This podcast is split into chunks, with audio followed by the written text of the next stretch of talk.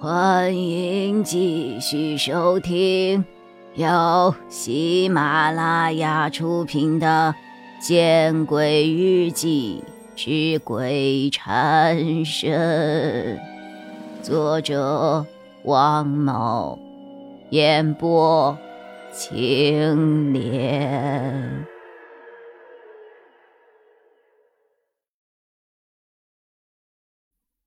阮老师拿起自己的手机，走到了一旁，拨起了电话。我却继续看着胡硕：“你继续说吧。”之后就没什么了。他生日那天，一共和我打过两次电话，说玩的很开心，也很谢谢我的礼物，他很喜欢。之后，我以为他的手机没电了，才关的机。可是，第二天再拨他的电话的时候，先是无人接听，再是关机，到后来直接成了空号了。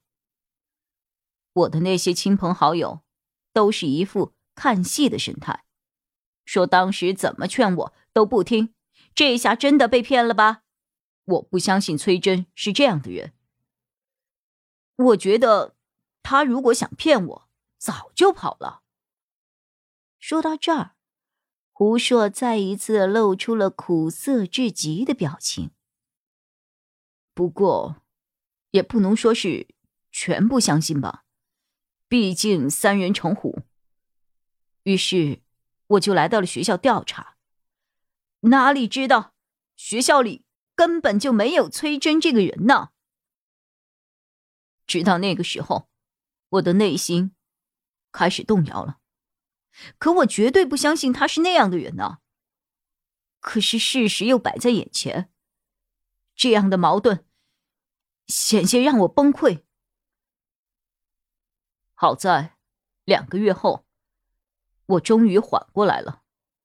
我决定把事情查清楚，所以，我辞掉了饭馆的工作，应聘到了一食堂当厨师。之后，渐渐的成为了。一食堂的主管，但是关于崔真的事情，我却毫无进展。就在我心灰意冷，觉得就算崔真骗了我的钱，他肯定也有苦衷，至少他带给我了快乐。所以，当我要放弃的时候，我做了一个梦。梦里有两个画面，第一个画面。是崔真带着钱到了第二人民医院，交给了病床上满是绷带的王师傅，而那个王师傅则交给了他那本《犯罪心理学》。第二个画面是他在生日的那天晚上，在听朝廷被人蒙住了头，然后活活的勒死了。我被这个梦惊醒了。我坚信，这不是一个宿醉带来的简单的梦，而是崔真要告诉我的信息。为了不打草惊蛇，我开始接触王师傅，但王师傅似乎知道我的来意，总是刻意避开崔真的话题。我在王师傅的书架上看到了梦里的那本《犯罪心理学》。我觉得王师傅一定和崔真的失踪有关，于是我千方百计想要弄到那本书，但是没有成功。接下来的事情，你们就都知道了。胡硕说到这里，看向了王师傅，他双眼闪烁着异样难懂的情绪。我能问几个问题吗？我的心中。确实有几个问题，但是碍于礼貌，我强忍着等着胡硕说完。请问吧。胡硕回过神来，对我点了点头。第一，你了解崔真，那你应该知道他在这个学校最好的朋友是谁啊？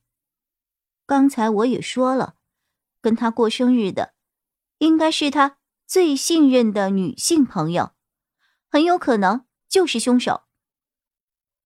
胡硕却苦笑了：“对不起，他从来没有向我提起过。或许在他的眼里，我们俩并不是情侣，而是债务关系的朋友而已。都是我自作多情罢了。”我有些失望。既然他不爱你，他遇害了，你的钱也没有办法追回来了，那干嘛你还以身犯险去调查这个事情啊？胡硕接下来的回答令我终身难忘。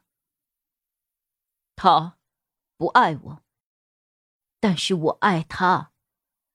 我调查是为了还他一个清白。至少，那十万块钱不是他为了骗我才借的。我长长的吐了一口气，而此刻周曼看胡硕的眼神却是充满了爱慕。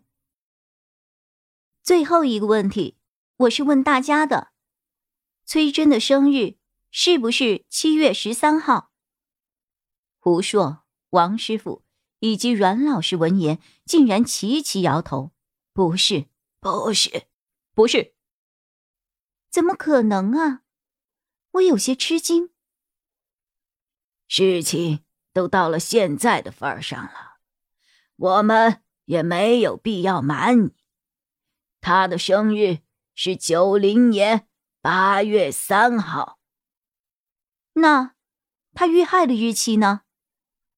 七月十七，七月十七，为什么是七月十七呀？我有些不解。根据目前的情况，他是过生日被害的呀。七月十七不是他的生日啊。等等，高月亮突然想到了什么。一九九零年八月三号，阴历是几号啊？我们恍然大悟。之前因为是生日，我们走入了一个误区。我们国家还有一大部分的人过的是阴历的生日的。如果七月十七是崔真的阴历生日，那么之前的种种推断就是成立的呀。本集播讲完毕，你关注了吗？还没有？那。你转头看看身后。